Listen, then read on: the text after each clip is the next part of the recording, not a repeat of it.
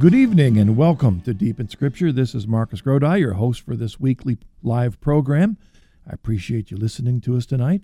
We're coming to you by the, the graces of EWTN, and uh, this program is sponsored by the Coming Home Network International. I'm the president, founder of that organization. We have a website, especially for this program, deepinscripture.com. The reason I mention that right away is that if you go to that website, if you happen to be with your computer, you can see who our guest is this week and what our text will be. Our guest for tonight is Kevin Lentz. Kevin is a um, an electrician by trade. Elect, excuse me, elect, no, he's hired. I didn't quite. You, made, you correct me, uh, Kevin. When you come on, you work with the Navy, but you're not just an electrician. I think you're elect, electrical supervisor. We'll get you back on. You straighten me out a little bit. The reason I mention that is that the guests that I have on the program come from a great variety of backgrounds. Some are scholars and academics, some are professors, some are theologians, some are like me, just love Jesus, love the church, and love Scripture, love studying Scripture, especially being deep in Scripture, which the phrase is to read Scripture within the church, within the, the tradition of the church, because that's the the arms with which we've received, from which we've received the Scripture through the Holy Spirit, through the church, and we're going to look at that tonight. I asked Kevin, as I've been doing the guests for the last couple months, to talk about, to choose a favorite verse from St. Paul. And Kevin chose Ephesians 5 21 through 33.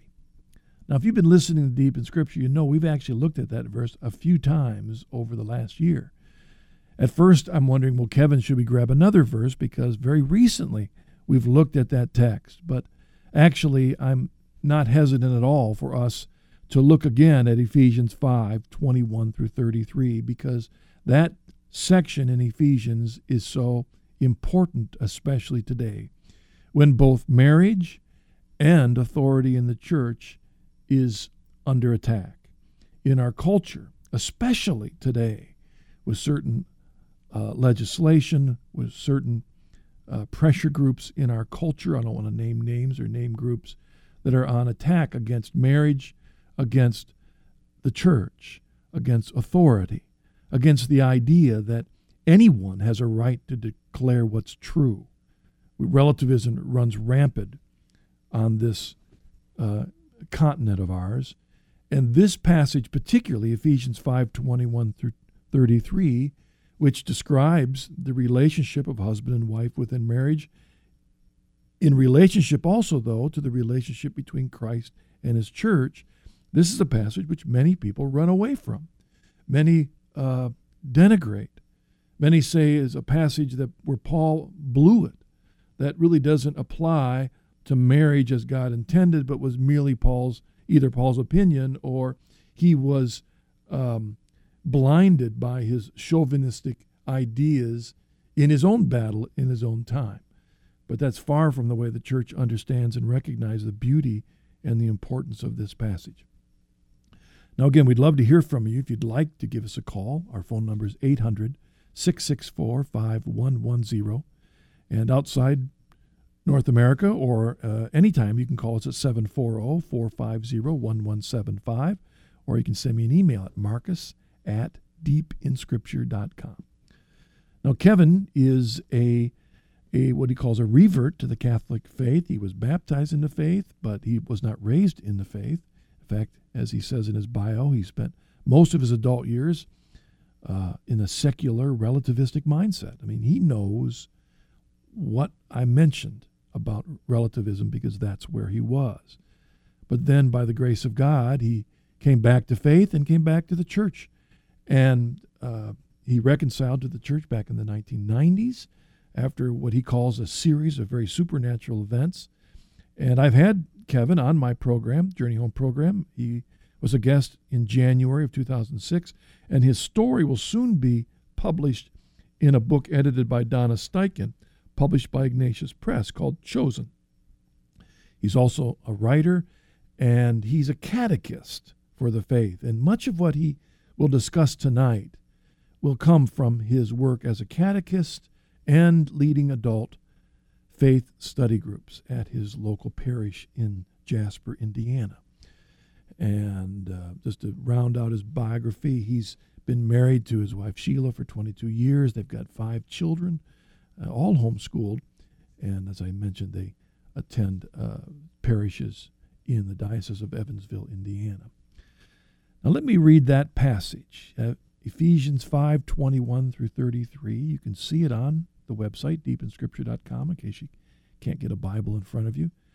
You've, if, again, as I said, if you've heard Deep in Scripture over the last couple months, you've heard this read a couple times, but hear it again. I don't think we can hear this passage too often.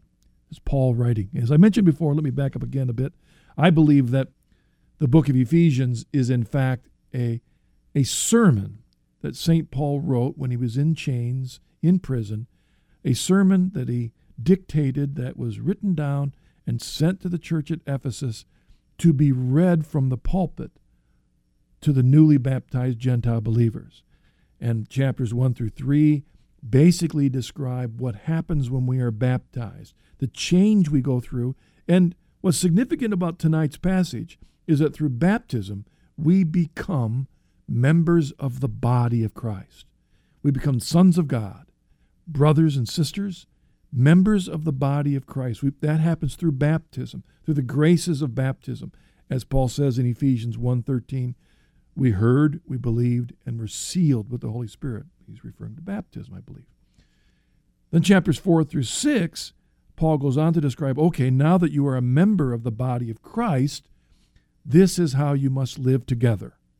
Baptism makes us members of the body of Christ, but it doesn't immediately wipe away all of our sins, our bad habits, our bad attitudes. We have to change by grace. And chapters 4, 5, and 6 are about that. This section chapter 5, verse 21 through 33, deals with, uh, first, he dealt with the church in general, and then he starts looking in smaller groups within the church, and here he deals with the family. So let me begin reading at verse 21. Paul writes, Be subject to one another out of reverence for Christ. Wives, be subject to your husbands as to the Lord. For the husband is the head of the wife, as Christ is the head of the church his body and is himself the Savior, its Savior. As the church is subjected to Christ, so let wives also be subject in everything to their husbands. Husbands, love your wives as Christ loved the church and gave himself up for her, that he might sanctify her, having cleansed her by the washing of water with the word, that he might present the church to himself in splendor, without spot or wrinkle or any such thing, that she might be holy and without blemish. Even so, husbands should love their wives as their own bodies. He who loves his wife loves himself. For no man ever hates his own flesh, but nourishes and cherishes it as Christ does the church, because we are members of his body.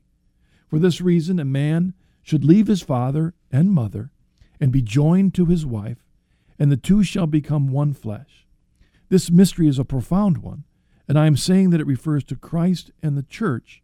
However, let each one of you love his wife as himself, and let the wife see that she respects her husband. You're listening to Deep in Scripture. This is Marcus Grodi, your host, and you're hearing us on EWTN, your global Catholic radio Next time on Life on the Rock, how does one get the strength needed to spread and defend the faith? as a true witness of Christ. Find out when Tom Sullivan joins Doug and Father Mark to discuss the call to knighthood, the sacrament of confirmation. That's on the next Life on the Rock, only on EWTN. Life on the Rock is seen and heard around the world on EWTN. For dates and times in your area, log on to EWTN.com. Follow the compelling journey of one man who became a Church of Christ minister and found himself entering the Catholic Church. Bruce Sullivan shares his conversion story in his new book titled Christ in His Fullness. In this book, he communicates a passionate love for Christ and the inexhaustible treasures of grace found in the Catholic Church. Perhaps you too will discover the same riches in the fullness of Christ. To order a copy of this book for yourself or a friend, please visit our website www.chnetwork.org or call us at 1 800 664 5110.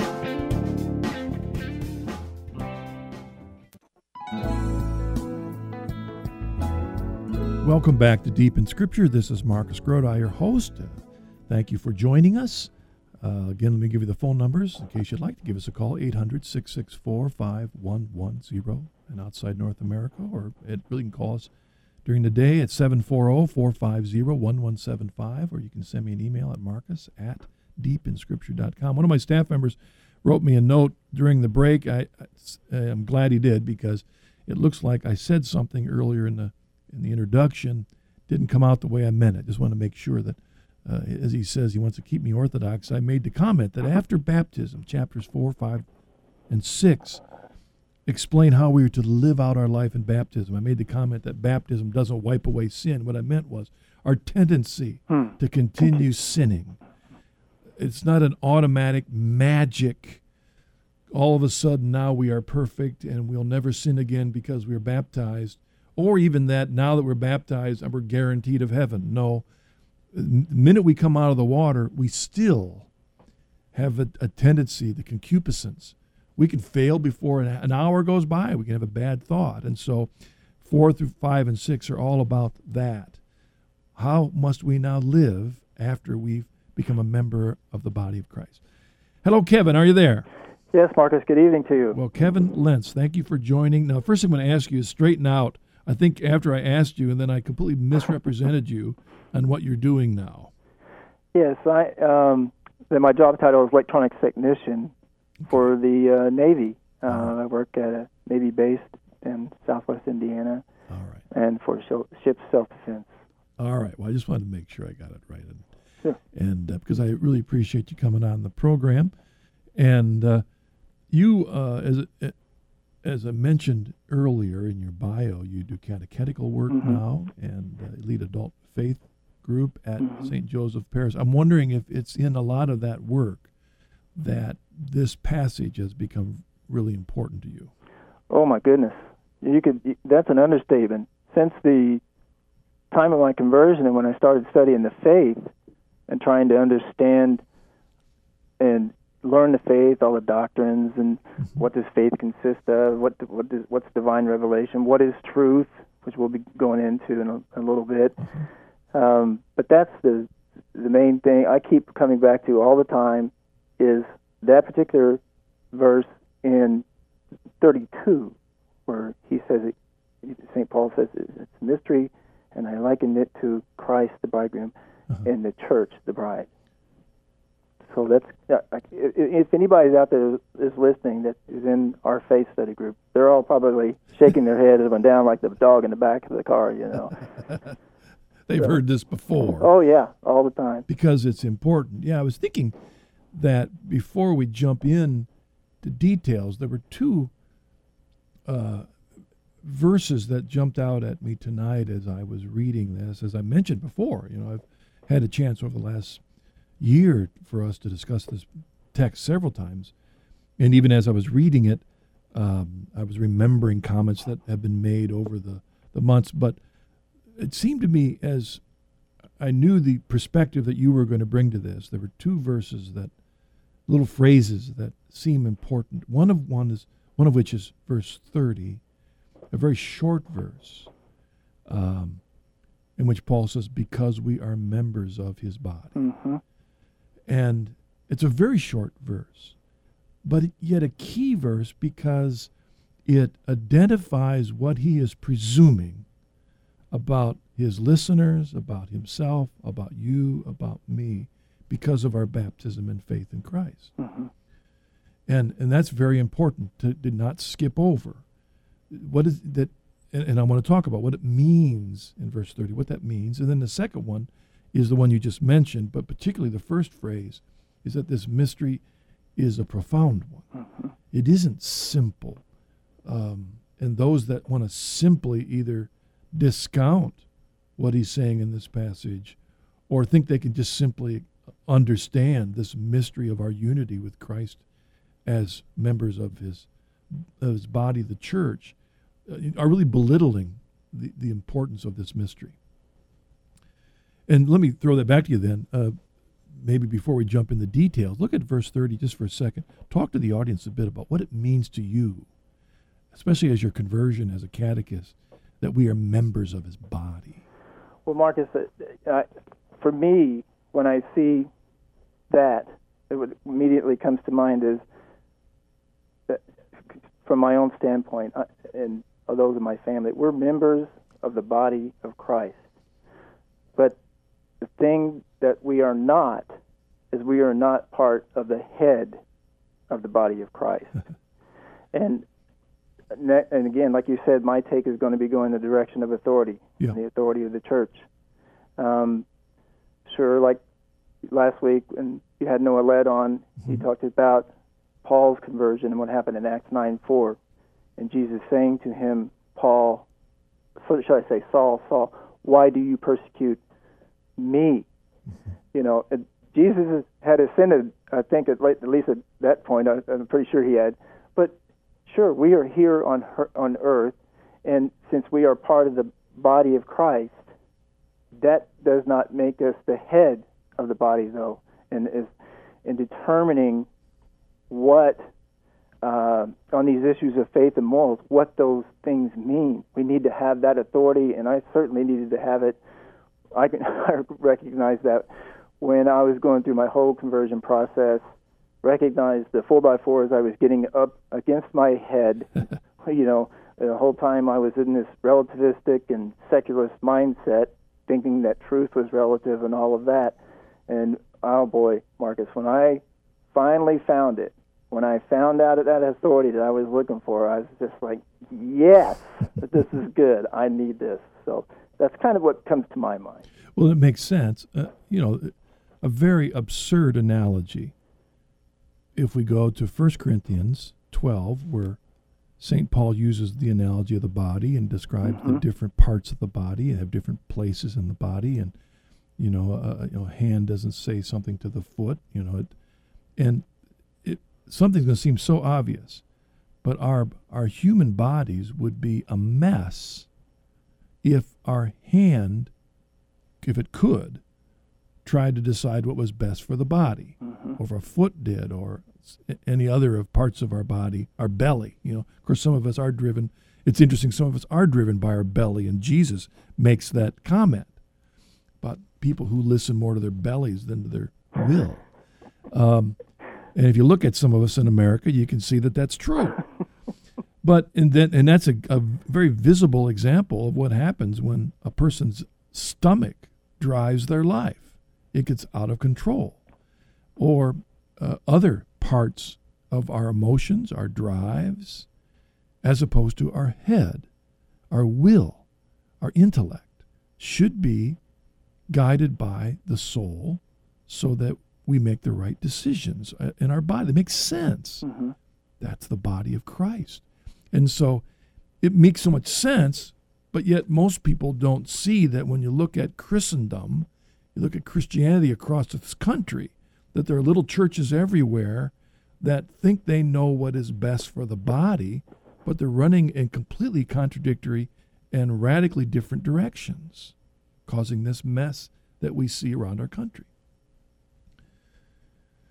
What about the also that other verse, the mystery? So you you really point out a good point in verse thirty about the really it's we're not members of his head, we're members mm-hmm. of his mm-hmm. body, but we are members of it. We are not a, a, part of it by baptism. We are we are really a part of this body, and he says in verse thirty-two that this mystery is a profound one. You want to say something about that before we dig in deeper in the passage? Well, I kind of liken that to you know, my goodness, the the mystery of the Trinity. For goodness sakes, who can even begin to explain that? You know, we um, we just had the Saint Saint Patrick, Patrick's Day here last week and everything, and, and the famous analogy he used with the, the three leaf clover and mm-hmm. everything. That that's kind of what comes to mind to me, and also the Jesus two natures, right? It, it's a profound mystery even within that. You know, there's been things going around here recently, even in our local area uh, unfortunately, uh, somebody writing things like saying that Jesus was a human person. Well, yeah. no, No, no, no, no. That's heresy. Jesus was a divine person with two natures, divine and human. So to me, that's all wrapped up in those other two aspects of it. Yes. And, you know, thank the Lord that He has given us the wisdom of the church. He promised that in John chapter 14, 15, and 16. Right. Those of you who haven't seen that, look at that. Jesus in those passages is not primarily talking just to Christians in general. He's talking to his apostles and promising them the Holy Spirit and guide them into truth. And so when we're stuck with these very deep mysteries like the Trinity, the divinity of Christ, or the Eucharist, it's it's beyond our ability, our sensual ability to understand. We must trust that this is a profound mystery. These are profound mysteries. We must trust the church. And so he uses this same analogy here, this description of mystery, profound mystery, to describe, on the one hand, this mysterious relationship between Christ the head and his body, the church, and the husband and his wife. All right, Kevin, it's your program. Where do you want to start with this passage? Well, I'm going to start with one of the very first things that I always tell our attendees that come to our study is what Jesus says in John 14:6. I am the way, the truth, and the life. Okay? We see that right away. Jesus is truth. And for me, you know, when I finally realized that, seeing that, reading that in Scripture after my uh, particular conversion, I, I said, okay, this makes sense to me. But then later on, we see in 1 Timothy 3:15, St. Paul says that the church is the pillar and foundation of truth, which is you you mm-hmm. probably have quoted that on your programs a thousand times now. yeah. And you know, in 12, 13 years we've been doing this. So, okay, we're scratching our heads here and think, well, wait a minute, did St. Paul get this wrong? I mean, after all, he says he received the gospel from the Lord in Galatians 1:12. So, did he get it wrong? Well, no. Is it the two are one? You know, you can't separate the two. They have to be one. And so we have we understand then that truth is in the church. Okay? That's kind of where then it, that started that's when things started clicking for me. When I, I started, okay, I need to see what truth is, what does it consist of? And if if I may, if I could read just a few other truth verses, Mark. Sure, go ahead. Okay, good. And mm-hmm. what we see in other places, like what uh, St. Paul says in 2 Timothy uh, 3, he says, For among them are those who make their way into households and capture weak women, burdened with sins and swayed by various impulses, who will listen to anybody and can never arrive at a knowledge of the truth. As Jannes and Jambres opposed Moses, so these men also oppose the truth, men of corrupt in uh, mind and counterfeit faith. And one from 3 John. The elder to the beloved Gaius, whom I love in the truth. Beloved, I pray that all may go well with you, and that you may be in health. I know that it is well with your soul.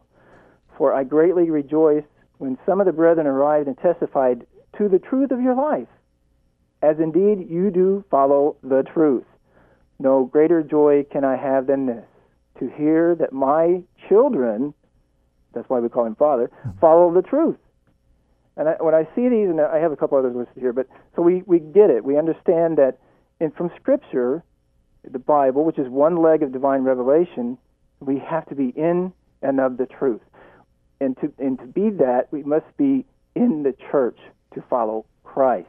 Let me. I'm going to throw in a couple, one other verse. I don't want to take away from your time, sure. but just to tag on to that, that in John 15, the familiar passage, "I am the vine, you are the branches," mm-hmm. that whole section, he says in there, "Apart from me, you can do nothing." Yes. Well, I quoted that as a Protestant minister many, many years. But how do we know that we are connected to Jesus? Mm-hmm. Verse 4 of 15 Abide in me and I in you. How do we abide in Christ? Well, in John 6, he says it's through eating his body and drinking his blood. But then he goes on, um, uh, you know, if a man does not abide in me, he is cast forth. If you abide in me, my words abide in you. Ask whatever you will, and it shall be done for you. Abiding in Christ, when put together with Paul and the words of Christ, we recognize, just as you're saying, that means being in the church, mm-hmm. in his body, continually. Abiding means remaining. So there's that constant need to be faithful. I, I just I think when uh, well you stole that from me. I was going to use that later on, but that's oh, okay. I'm sorry. and, that, and, that's fine. I don't have a problem with that because we're probably going to cross over many many times. I'm sorry. But I just I, I think that's to me is that's you know you have to be in the church. Okay, she is that not only the pillar and foundation of truth, but also in, in Ephesians three ten. St. Paul says this is where the manifold wisdom of God comes from. Yeah. Okay, okay. In Ephesians four five, there's one Lord, one faith, one baptism, one, one, one, and yet even after I was converted, I, I was encountering folks that were saying, "Well, it doesn't matter which church you go to, just as long as you love Jesus." So I'm scratching my head, thinking, "Well, what do you mean? What what about that line in the creed that says, I believe in one holy Catholic Apostolic Church?" Uh, and that that was very confusing for me. So there was a so I think in in catechetics in the last 40 years or so since the close of the Second Vatican Council, there, there's sort of Marcus, you can help me out with this. Mm-hmm.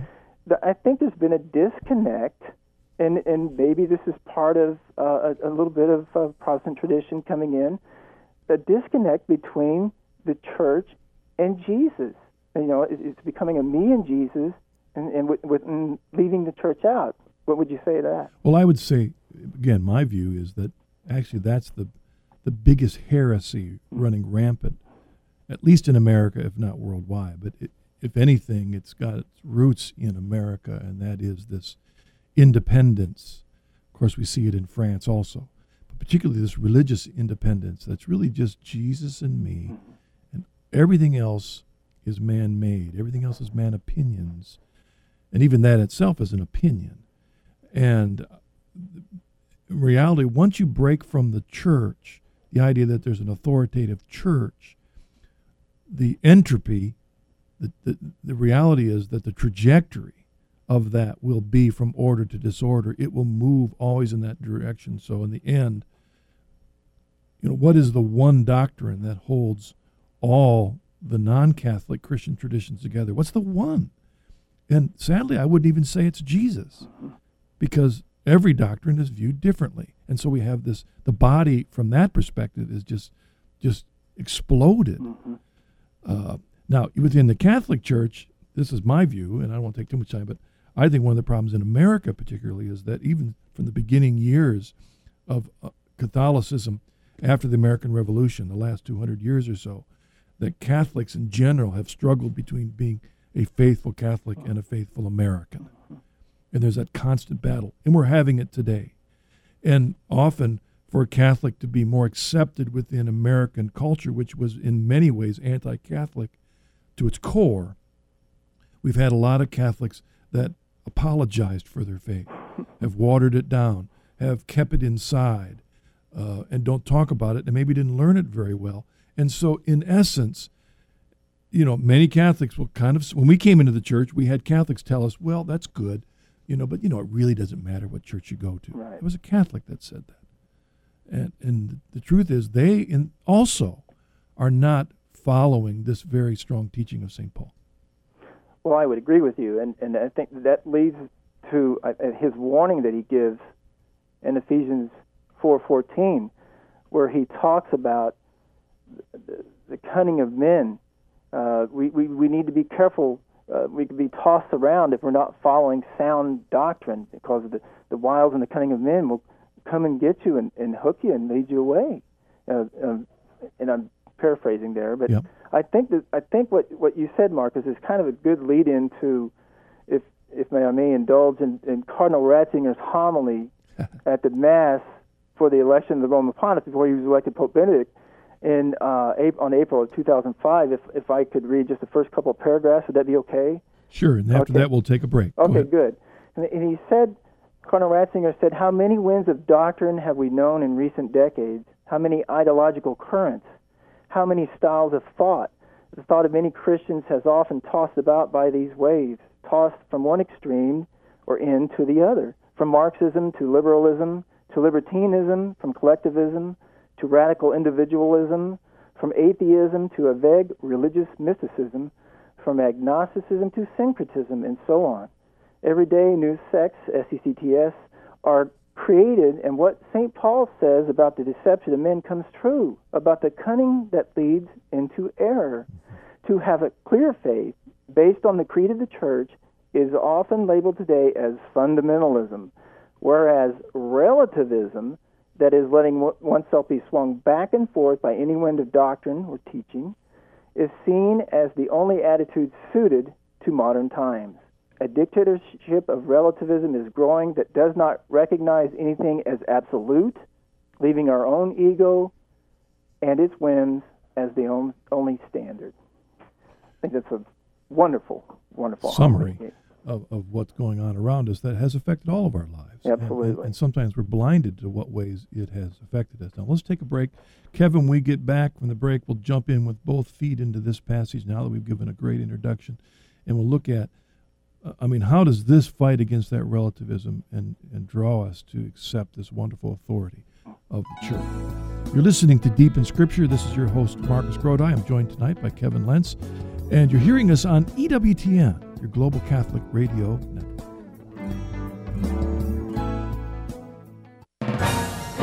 What relevance does the message of Christ have for a society so far away from God? Find out when Father Robert Sirico, president of the Acton Institute, joins Raymond Arroyo to talk about the nature of freedom and Christianity's influence on democracy. That's this week on The World Over Live, only on EWTN the world over is seen and heard around the world on EWTN. For dates and times in your area, log on to EWTN.com. Marcus Grodi and Dr. Scott Hahn invite you to join us May 16, 2009, in the Hilton Easton Columbus, Ohio, as we look to understand St. Paul, who was so zealous for the Word of God that he became the apostle to the Gentiles. Joined by Father Mitch Pacwa, Jeff Cavins, and others, we will look into the life of this famous convert to the gospel of Jesus Christ. So join us as we seek to know the Catholic Paul.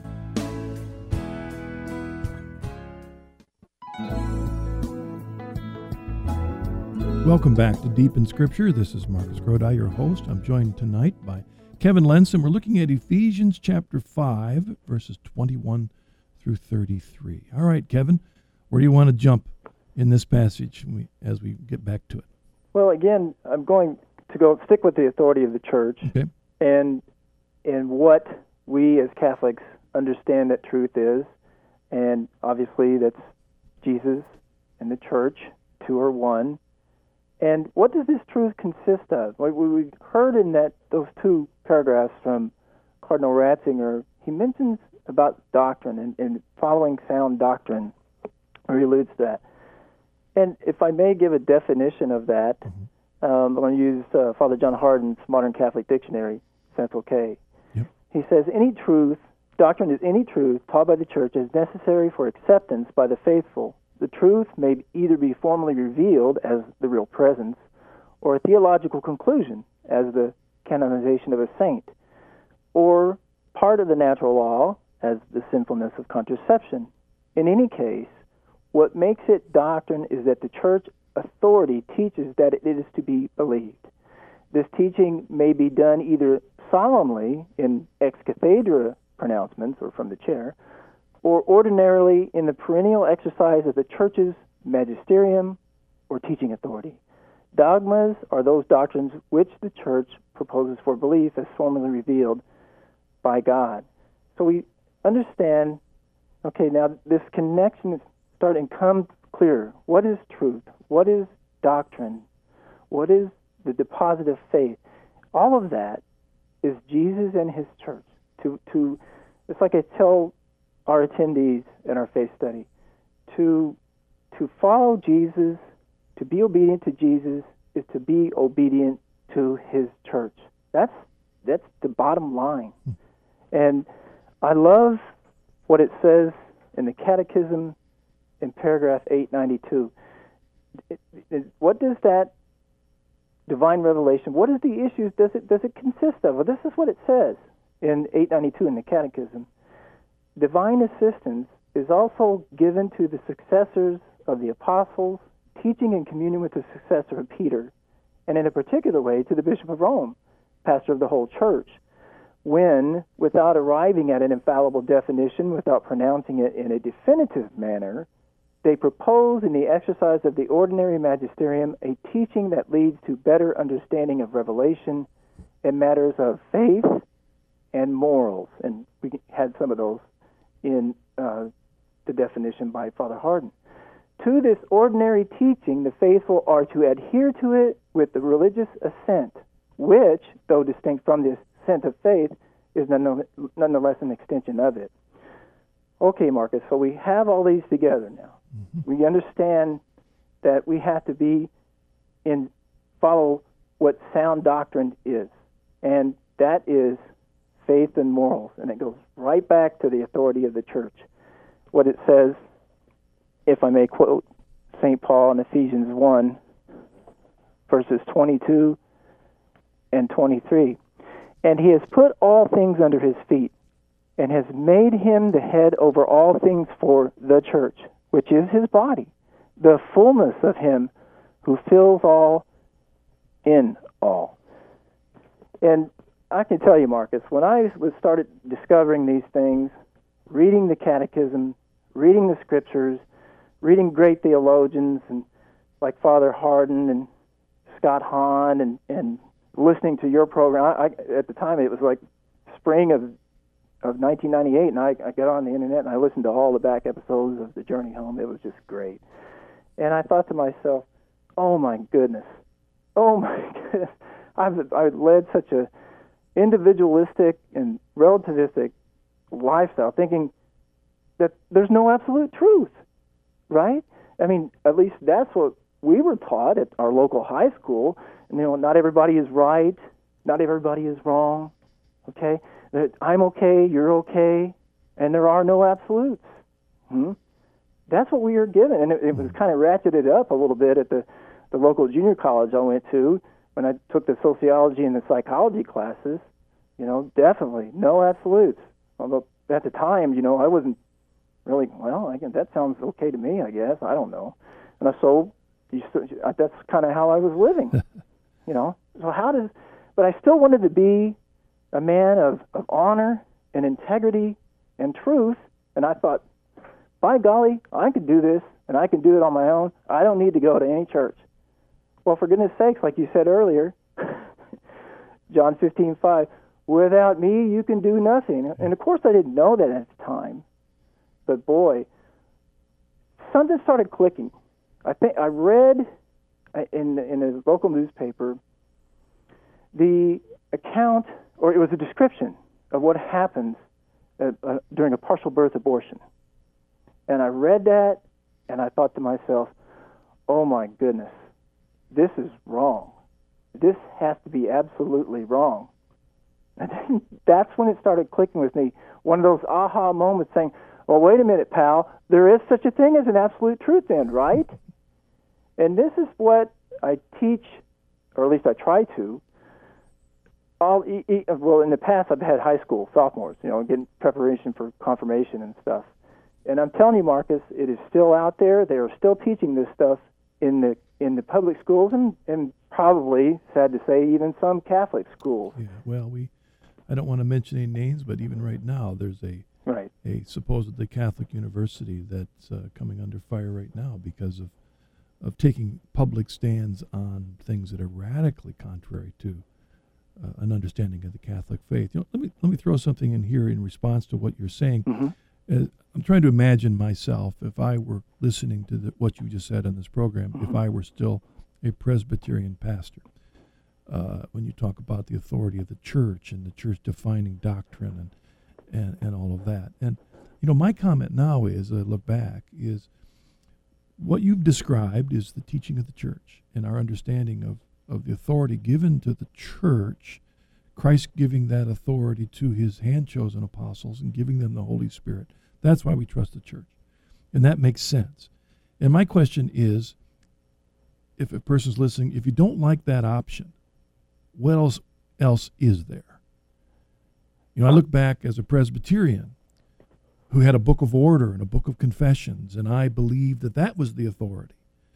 But why was that authority any different than the church across the corner, the Baptist church, that its set of doctrines in its set of beliefs that it got from Scripture, or the Methodist around the corner, the Church of Christ, Assembly of God, the Pentecostal Church, the Holiness Church, the Wesleyan Church, the uh, the, the, AME Church, the you know the, the list goes on and on and on, and you know if you don't want to believe that Christ established a church and gave it this authority to make sure that when we want to know what is true morally or ethically, then what else is there?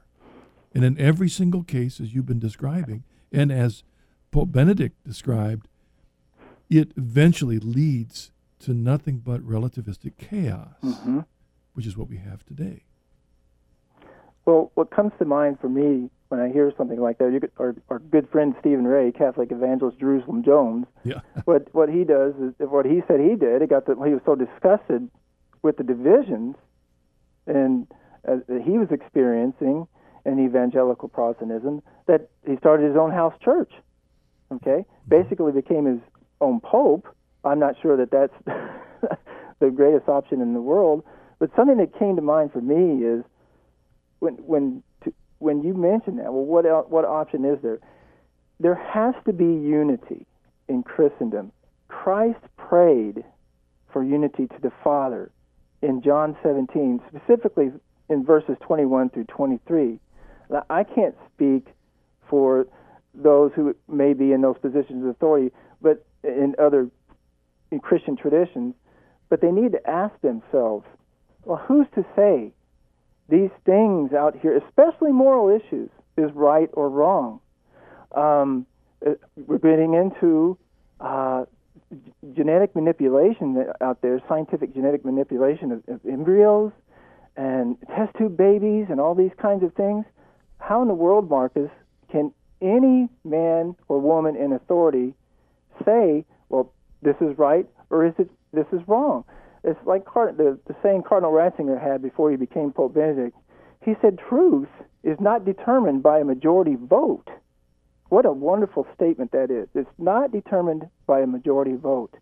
So that's I, I that's kind of what comes to mind for me. Yeah, well, in, in our country, we live in a, a democratic republic.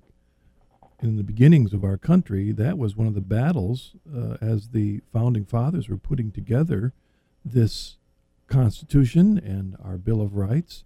And part of the battle was this idea that could a vote for vote democracy, where every person has an equal vote, can that be trusted?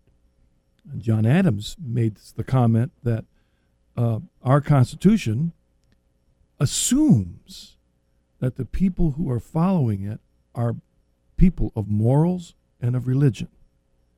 You take that out of the equation, and this cacophony of individualistic votes is going to be not guided by grace, but guided by sinful conscience. Mm-hmm. By sin, and that's what we've got ourselves into. Recently, I saw a government report, actually, that is listing people in our culture in America that are known for taking stands on strict morals as intolerant terrorists. Oh, that's me, I guess. Right. You know, if I'm going to take a stand against traditional morals, traditional values, because my church that I trust says this is true, well, in our culture we are becoming labeled as terrorists. Well, who are we going to follow? Now let's take a break, Kevin. We'll come back. We'll, we'll, we'll give some conclusions because you've given a wonderful background to authority, and now maybe a couple more points from this very powerful passage. Okay, very good. You're listening to Deep in Scripture. This is Marcus Grodi, your host, joined tonight by Kevin Lentz, and you're hearing us on EWTN, your global Catholic radio network.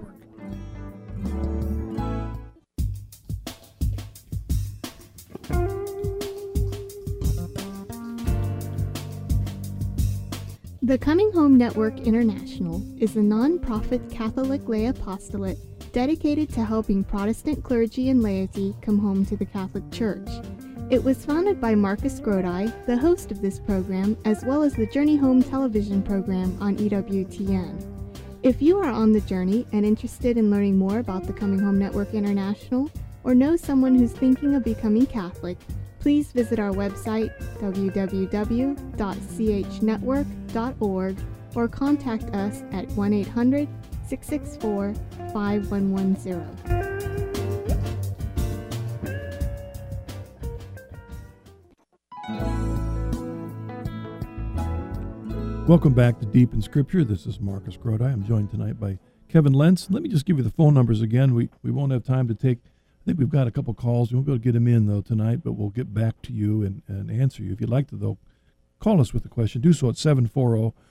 450 1175 or send me an email, marcus at deepinscripture.com. If you've got a question about this passage or anything we've said tonight, we'd love, probably after the program, to uh, dialogue with you.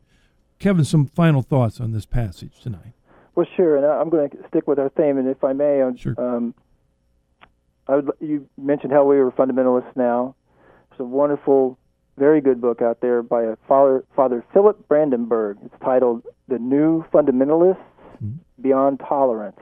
Is the subtitle. It's a it's a very much of an eye opener. He, he did a very good job on this book. Now, I one of the passages that I love. Uh, well, I say passage, it's a, it's a paragraph from the Catechism. And it's paragraph 85. It says, The task of giving an authentic interpretation of the Word of God, whether in its written form or of tradition, or in the form of tradition, I should, should say, has been entrusted to the living teaching office of the Church alone. Its authority in this matter is ex- exercised in the name of Jesus Christ this means that the task of interpretation has been entrusted to the bishops in communion with the successor of Peter, the Bishop of Rome.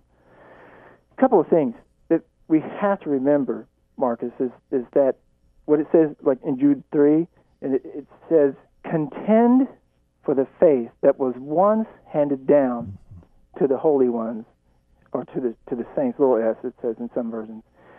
And th- that's one thing that I think that a lot of Catholics don't really kind of understand. They've been told that things have changed, uh, doctrine has changed.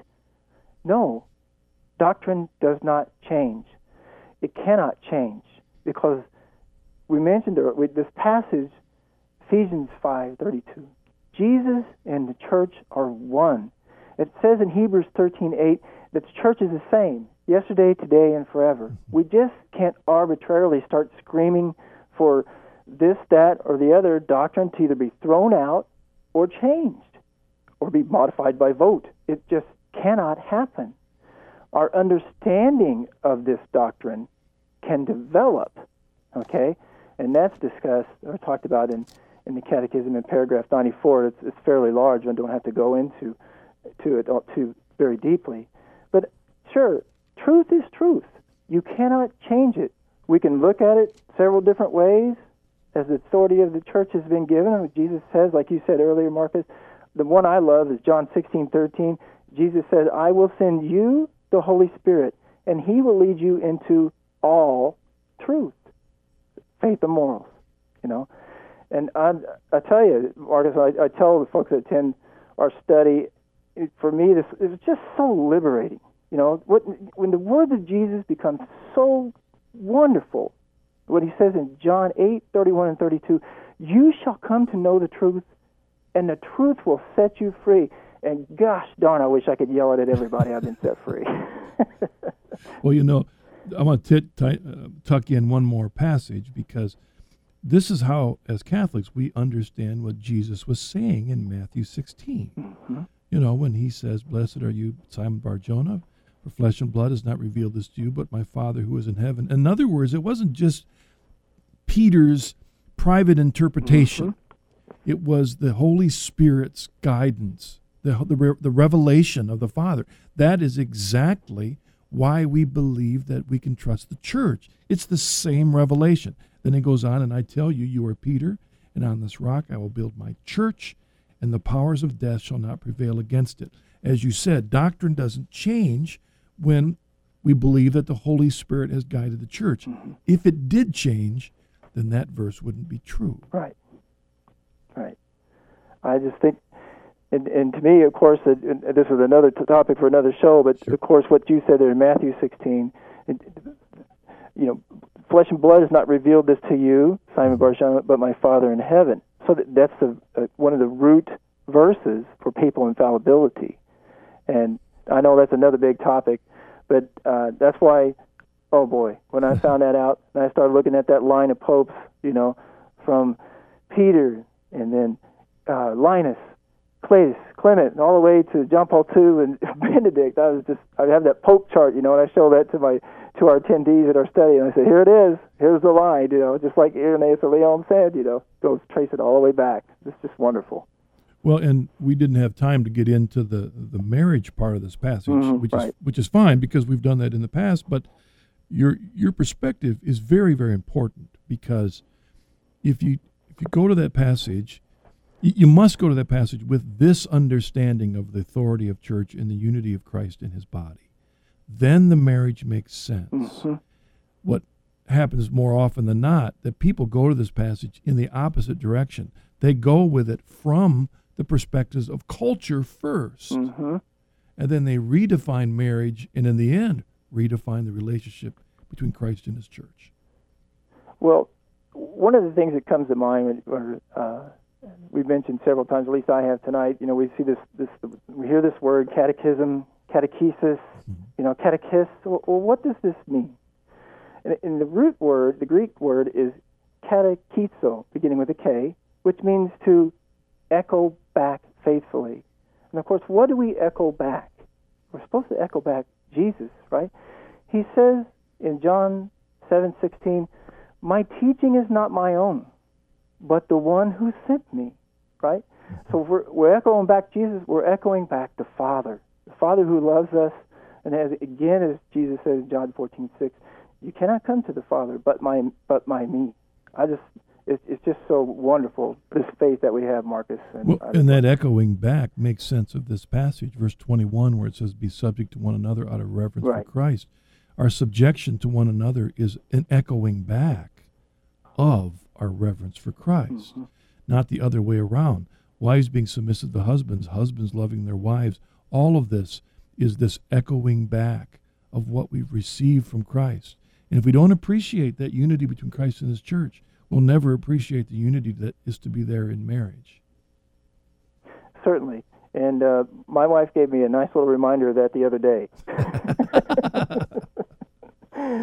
So, yeah, it, it's a joy to see this. And to, to when uh, Mary Claire asked me the other day, and what would you, what, which verse would you pick? And, and that just kept coming back over and over again. I thought, my goodness. I tell the kids, the sophomores, you know, and and now in this adult faith study, uh, and I want to say hi all the who are listening out there. I appreciate you coming out, and we got a whole new group coming next week, so it ought to be a lot of fun. Oh, that's great. Well, Kevin, thank you for joining us on tonight's program, and thank you for. I, I really do appreciate you picking this passage again because you've emphasized another side of this that in the past we've emphasized the, the marital side and, and the relational side, but really this is the, the discussion that needs to come first is the understanding of that relationship that we have by baptism in the church and then how much we owe our Lord Jesus, as you said, to, so that we can echo back that relationship into our other relationships. Right. So thanks a lot, Kevin. Sure, it's a pleasure. And thank you all for joining us on this program. I let me remind you again of those the data, the deepinscripture.com website that you can go to to find out about the program. You can go to chnetwork.org to find out about our organization. Or if you want to call for more information, you can call us at 740 450 1175, or you can send me an email at marcus at deepinscripture.com, in which case I will, uh, you know, do whatever I can to help you in your own journey. What I'd like to do is I close this program. We've been focusing on St. Paul, and I'd like to end the program with some wonderful words from St. Paul in his second letter to Thessalonians when he writes, May the Lord direct your hearts to the love of God and to the steadfastness of Christ. That's our prayer for one another and also our desire to help one another as we seek to follow Christ faithfully as his members in his body. God bless you.